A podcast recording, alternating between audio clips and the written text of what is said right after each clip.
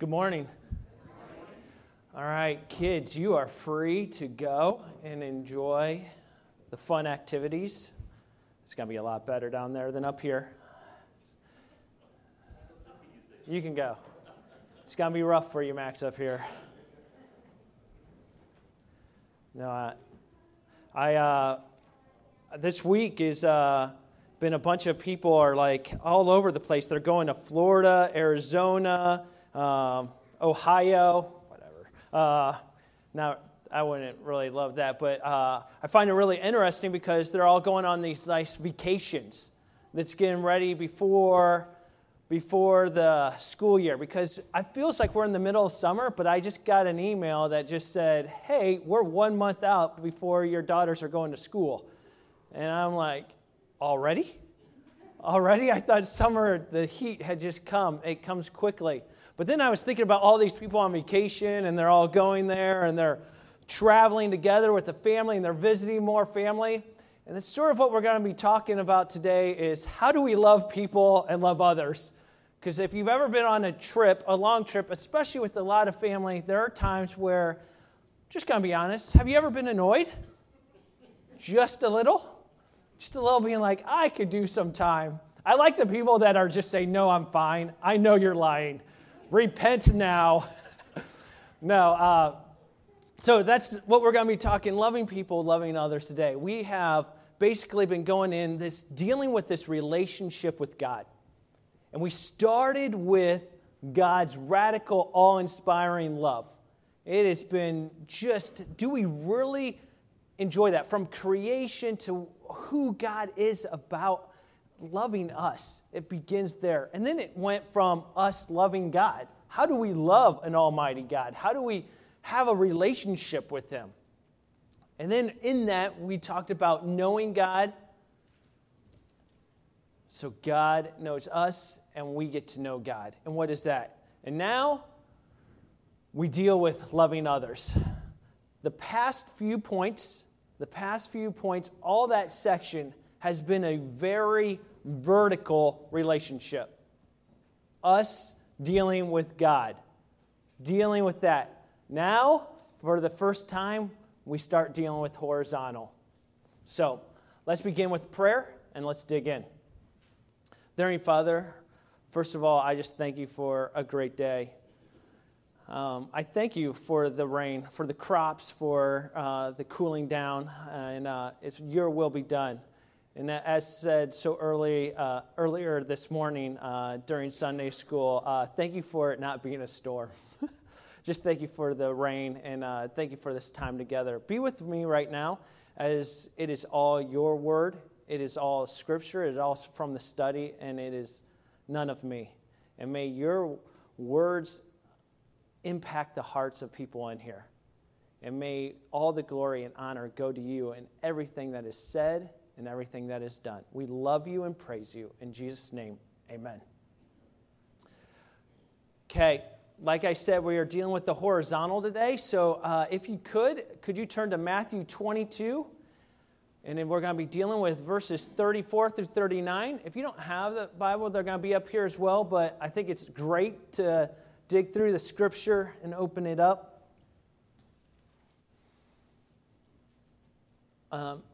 As reading through Matthew 22, is just so dense. There's so much just in Matthew chapter 22. Actually, this is the third time. I've only been here like 7 weeks, and this is the third time I'm bringing up Matthew 22. It wasn't even 100% planned that way. It's just so deep.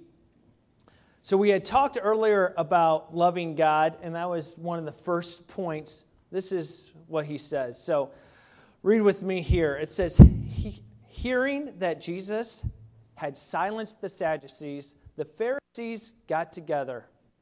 One of them, an expert in the law, tested him with this question. Teacher, which is the greatest commandment in the law? Jesus replied, love the Lord your God with all your heart and with all your soul and with all your mind. And this is the first and greatest commandment. And the second is like it. Love your neighbor as yourself.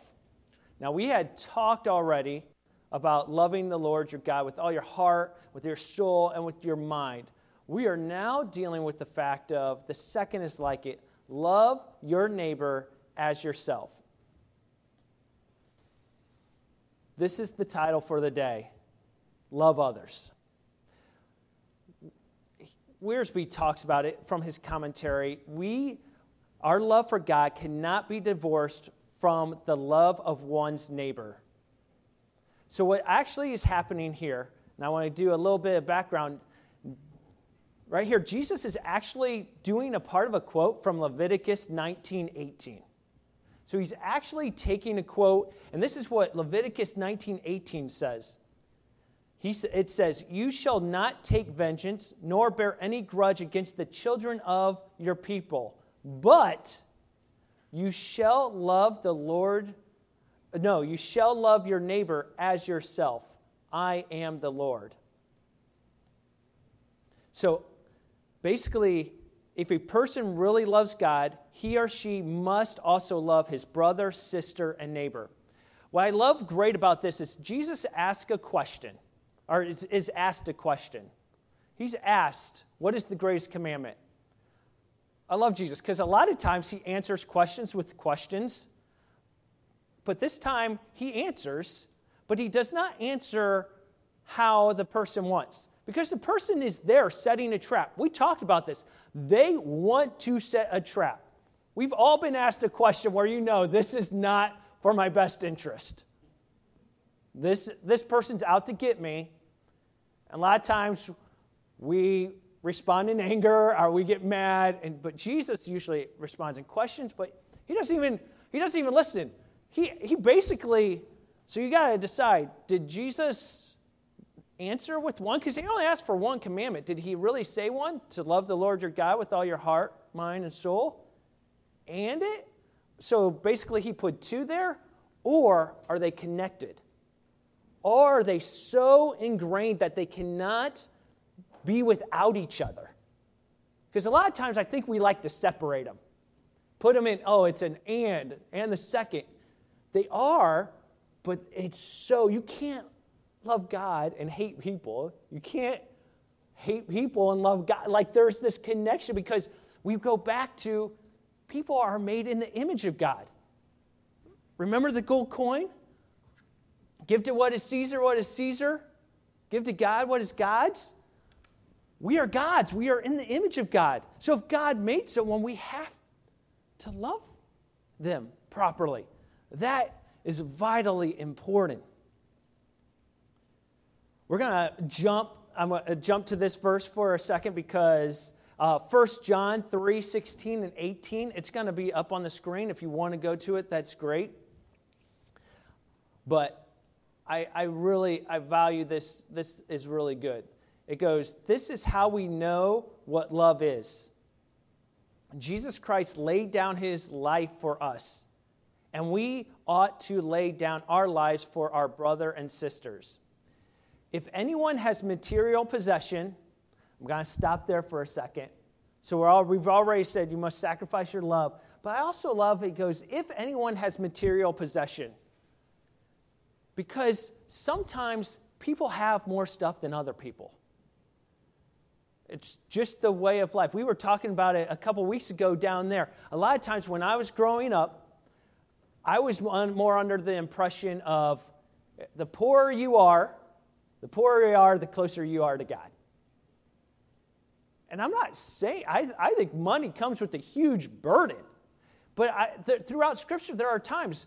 King David was a man after God's own heart. And this is not possession, but there is what you do with that possession matters. Because there's some people right here that if anyone has material possessions and sees a brother or sister in need but has no pity on them, how can they the love of God be in that person?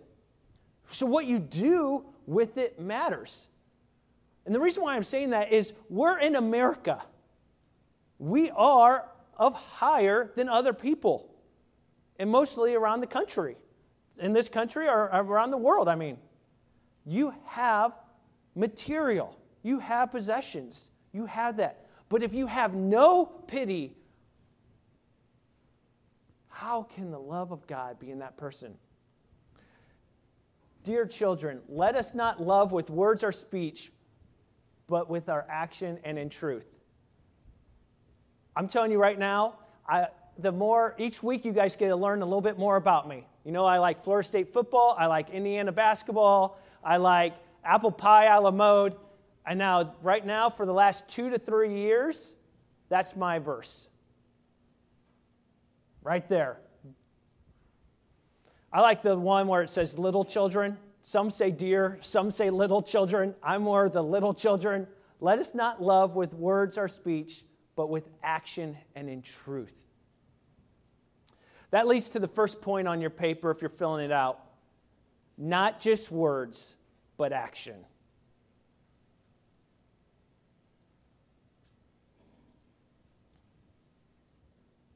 If we want to have a right relationship with God,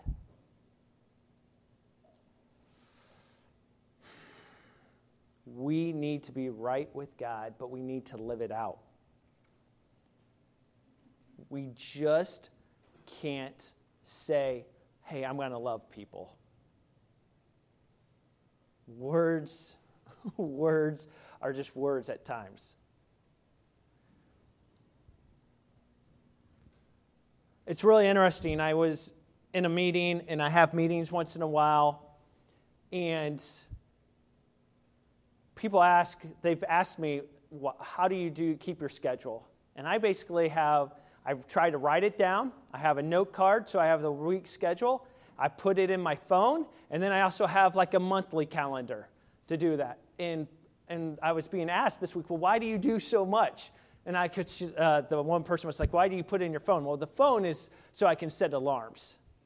So, but the main reason why I do it, and my biggest fear is, and I probably will do it, is not to show up. Like I forget something. I don't show a meeting. You know why? Because if you don't show up to that meeting, that person already thinks that I'm not valuable, I'm not worth your time. That is an action. Showing up is an action. Showing up is part of the thing. That is not just words. I can say I love you. I was like, hey, let's have this meeting. Let's do this kind of stuff. And then I never show up. You would say that I'm not fulfilling what I'm supposed to be doing.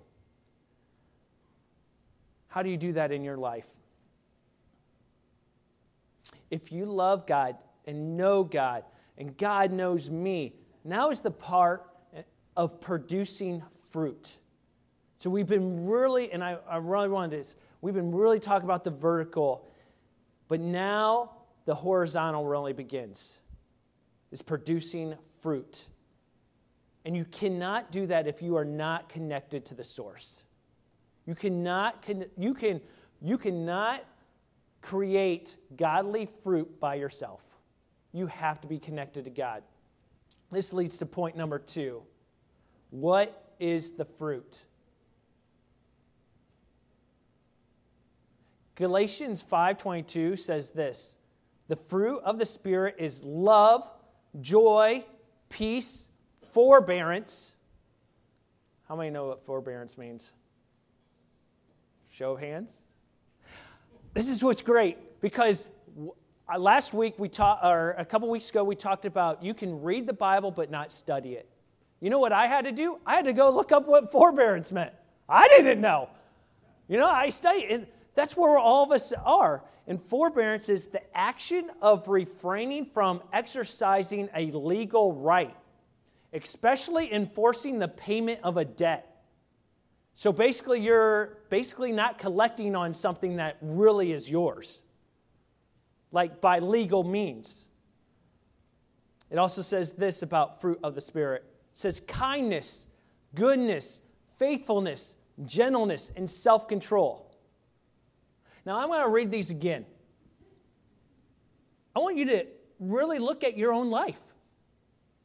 The greatest thing you could do is have a real conversation with God and really do it. What's great is no one else knows. This is not us. I'm not making you raise your hand. Oh, I do love real good. You know, like peace, really good. Joy, no. You know, like I'm not making you do that. But you have to wrestle. Does this fruit come out of you? If people were to ask, is this what they see? Do they see love? Do they see joy? Do they see peace? Do they see forbearance, which now you understand? Kindness, goodness, faithfulness, gentleness, and self-control. It says, and against such things there is no law. Those who belong to Christ Jesus have crucified the flesh with its passions and desires. But I've also come to realize, I think sometimes in life, we see that side, but also if you see the negative side, I think that shows, it even illuminates what the good is. Because it doesn't stop there. It says in Galatians 5:19, these are the acts of the flesh. The acts of the flesh are sexual immorality, impurity and debauchery, idolatry and witchcraft, hatred, discord, jealousy, fits of rage, selfish ambition, dissension, factions and envy, drunkenness, orgies, and the like. I warn you, as I did before, that those who live like this will not inherit the kingdom of God. On that one, there's some that like stick out like, glad I don't do that. But then there's some that I'm like, I sometimes get a little closer than I want. Like selfish ambition. Does that ever creep in? Dissension. Oh, I'm perfectly great with everyone. Don't want to cause that. Idolatry. A lot of times we just put that, oh, that's an old, that happened way back. Really? We don't put little idols up in our lives in front of God? And maybe you're dealing with something else, impurity. I don't know what it is, drunkenness, whatever it is. God's saying that's from the flesh. And we are not called to do that. We are called to produce fruit. We are called to love others. We are to love people. The reason why I wanted us to sort of dive at the fruit part a little bit and knowing that we got to be connected, I think a lot of us in this room know that we're supposed to love God and love people. Correct? Most of us have been taught that our whole lives. But when we love people, we try to do it ourselves. We try to do it this way. And I'm just trying to right now implement that you can't really love people well and you can't really love people at all unless you are connected to the source. Have you ever been on a plane? Hopefully all of you have been on a plane. What do they say at the beginning of the flight when they're talking the first time? They go, if cabin pressure changes, what's going to drop? Mask. What do they say? They say something every time. Oh, they say put it on yourself first. Put the mask on yourself first, and then put it on anyone else or your little children or anyone else around. Why is that? You're no good. You're no good if you're passed out. You're no good. A lot of us are living lives passed out.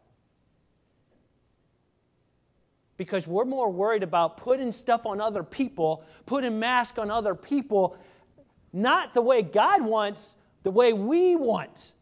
And God's saying, put the mask on. Put the mask on. See things through my eyes. See it through my eyes. And the reason why I'm saying a lot of times we might love people, but I think we have it in our way of loving people. Well, they have to do this, this, and this to earn my love. If they do this to me, I'm not going to really ever give them a second chance. But I'll do it on my own. And all of a sudden, it seems very much we're doing it on our own. But when you see things through so many times, through what God says, all of a sudden you're like, that person's royally hurt me multiple times. But God is asking me to continue to lean into that relationship when I would have given up a long time ago. That's a different conversation. Are you wearing the mask? I think a lot of us, I wouldn't say don't have the mask on. I think we just have it on, like it's just hanging on there and it's not quite right. And so we're getting some of God, but I'm asking us to really line up with God so we can love other people properly. I'm going to give you an example right now. We're going to be playing this video. It's short. It's 2 minutes. And I just want you to sort of listen to the detail of what sort of stands out about this. I'm going to let you know this guy was a Satanist. And this is just 2 minutes of his little story, and then we'll carry on. I did this interview, and in this interview I said, I don't believe that Jesus Christ exists. And after the interview, this lady came to me and she hugged me and she held me in a way that I've never been loved. I saw this woman is a Christian. I've never experienced a Christian showing that much love and acceptance unconditionally. After that interview, I had a meeting with council members at the church, and they said, okay, great, now we've done all these interviews and people know and it's growing, Satanism is growing, and believe me people, it is. And I had to do a ritual by myself to see, how do I get more power, more influence? And I did this ritual and I opened myself up and Jesus appeared. And I was extremely cocky and I said, if you are Jesus, you need to prove it. And he flooded me with the most beautiful love and energy. And I recognized it immediately because that woman at the radio station showed it to me. That's how I recognized the love of Christ immediately, because 4 people showed it to me and I didn't understand it at the time. I couldn't understand it because, like I said, I didn't believe. Even when I was in Christian ministry almost 20 years ago, I never knew it until a month or 2 ago. The love of Christ is unconditional. When you experience it, it is something different. I have for a long time believed that I am not worthy of God's grace. Let me tell you something today. The kingdom of God is not a gated community. The kingdom of God is open to everybody. It's my prayer that you will feel the love. I pray that the peace of Christ will be with you. Now, I know that it's a quick video, it's much longer, but in the scheme of things, it started after an interview with a Christian woman, and the Christian woman, after that, hugged him. It's all she did. Then he challenged God, and Jesus basically sent the same love, and that was his connection point.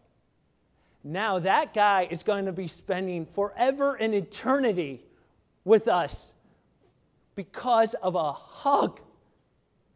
What is so unique is sometimes we think we have to do these huge, big things that like get the person across the finish line, they find salvation, and that's the win. That's not what we're called to do. We're called to love people. We're called to love others, and it might be a hug. I don't think that was her just being like, oh, I'm just going to be a nice person. No, she saw the pain, and she saw that this man was heading down the wrong path, and that is what God put in her heart. And she hugged him, and then you know what? God did the rest of the heavy lifting. They didn't have a 10-week get-together course. They didn't have a 10-month study. I'm not saying those things are bad at all, but sometimes we have to realize that we're not called to carry people across the finish line. That is for Christ to do. We are called to love God and love people. That's what that lady did. She was obedient. We are called to be obedient into loving others. Not the way that we see. Being obedient changes lives. This card right here, 2019. 2019 I've had it, so it's 3 years. It's, you know, pretty long to hold on to a card. I like collecting things, but this one is a little bit different. It has a unique setting in this. This is what the card says. John, looking back, you are always meant to be our speaker, even though you may have been option G. It means I wasn't option A, B, C. I was way down the list. Your speaking enthusiasm brought back some old memories at Camp Mac days. You did a great job and was blessed to be able to minister with you, Brian Moore. If you don't know, Brian Moore works here. He's here all the time. I spoke for Camp Blast 3 years ago. It was a simple card. At that time, think about the connection. I was not thinking of ever being the head pastor at Living Hope Church. But a small gesture, a small hug, a small thing saying, I'm going to love someone. I'm going to spend time doing this, impacts lives. It impacts hearts, to believers, to non-believers. Do they know that you are different by the way you love? And my big point is I think we know how to do that a lot, but we're called, we have to actually do it. That's what this next point is going to be. On your paper, you're going to see it. You're going to see application. And I'm actually going to give us a couple minutes here of complete silence. We already talked about that. And I'm going to ask the first question, because I think we need to be obedient. I think we are a church, and I think we are a body that know a lot of information, know that we're supposed to love God and love people, but we need to be called to do it. So I'm going to give you the first question, and then we're going to have a little time of just prayer. And I want you to think about this. This first question is, who is one person right now in your life that God has put on your heart to love radically? I'm going to repeat it, and then I'm just going to have a little bit of silence. Because I want you to pray to God. Because I know deep in your heart that there's someone out there that God has laid on your heart. And maybe you're doing something about it, but maybe you're not. Maybe there's a relationship that you know I need to tell them about Jesus. Maybe it's a relationship that you need to offer someone forgiveness that doesn't deserve forgiveness, and they've really hurt you. Maybe it's something that I don't even know about, but God is just pressing on that just a little bit, where you need to love someone radically.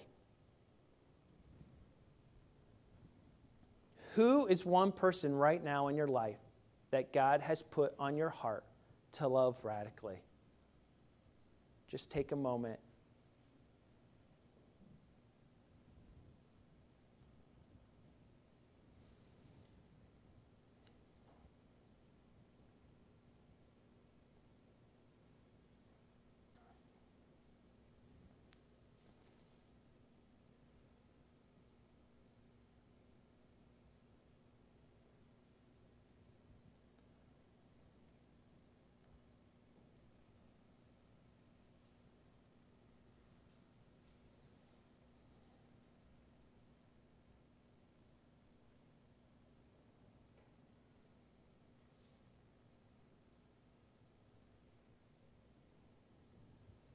Point number two.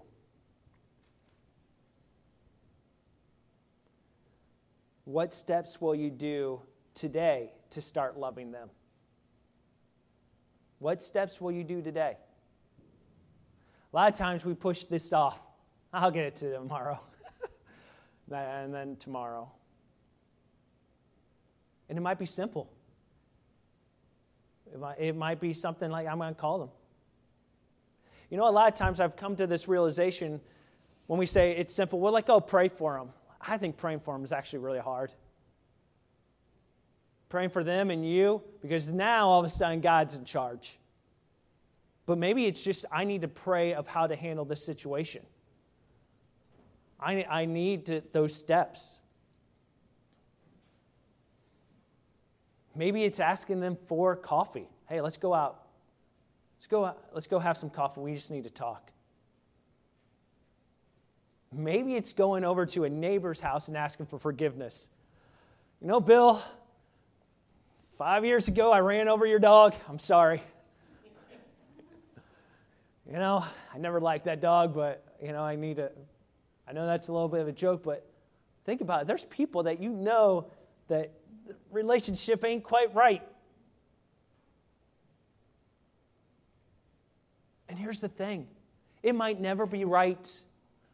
It might never be right, but that's for them. What are you doing? Anything can be fixed through God. It might not be fixed. That relationship till the day you buy it might never be 100% right again. I'm just being honest. I'm not guaranteeing the results. I'm guaranteeing what we're called to do. And we're called to love others. So I want you to think about that for a minute. What are you going to do to take that step?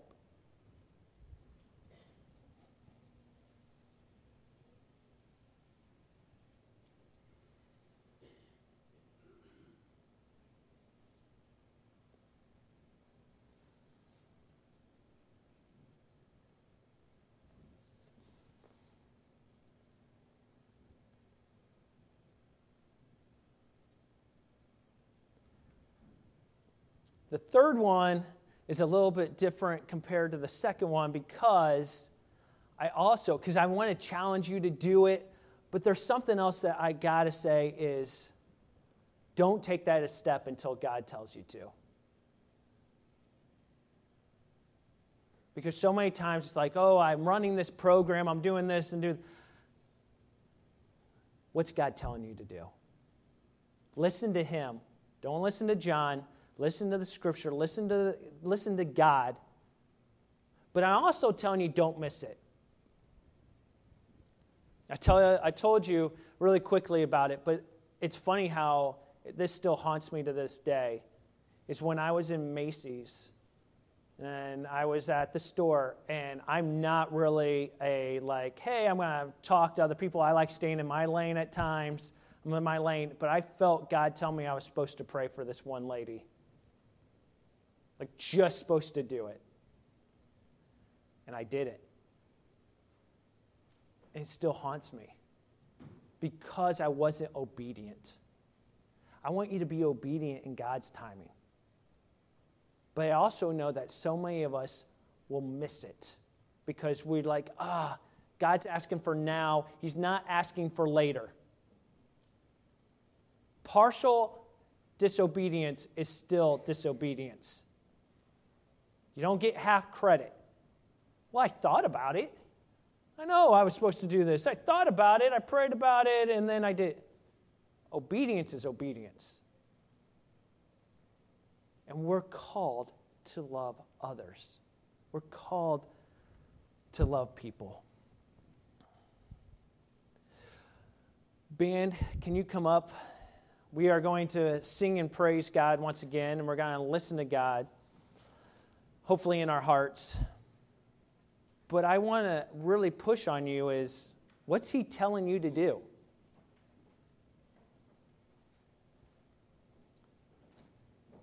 We are not just supposed to speak the word. We're supposed to live it out in action and in truth. You can know all the information.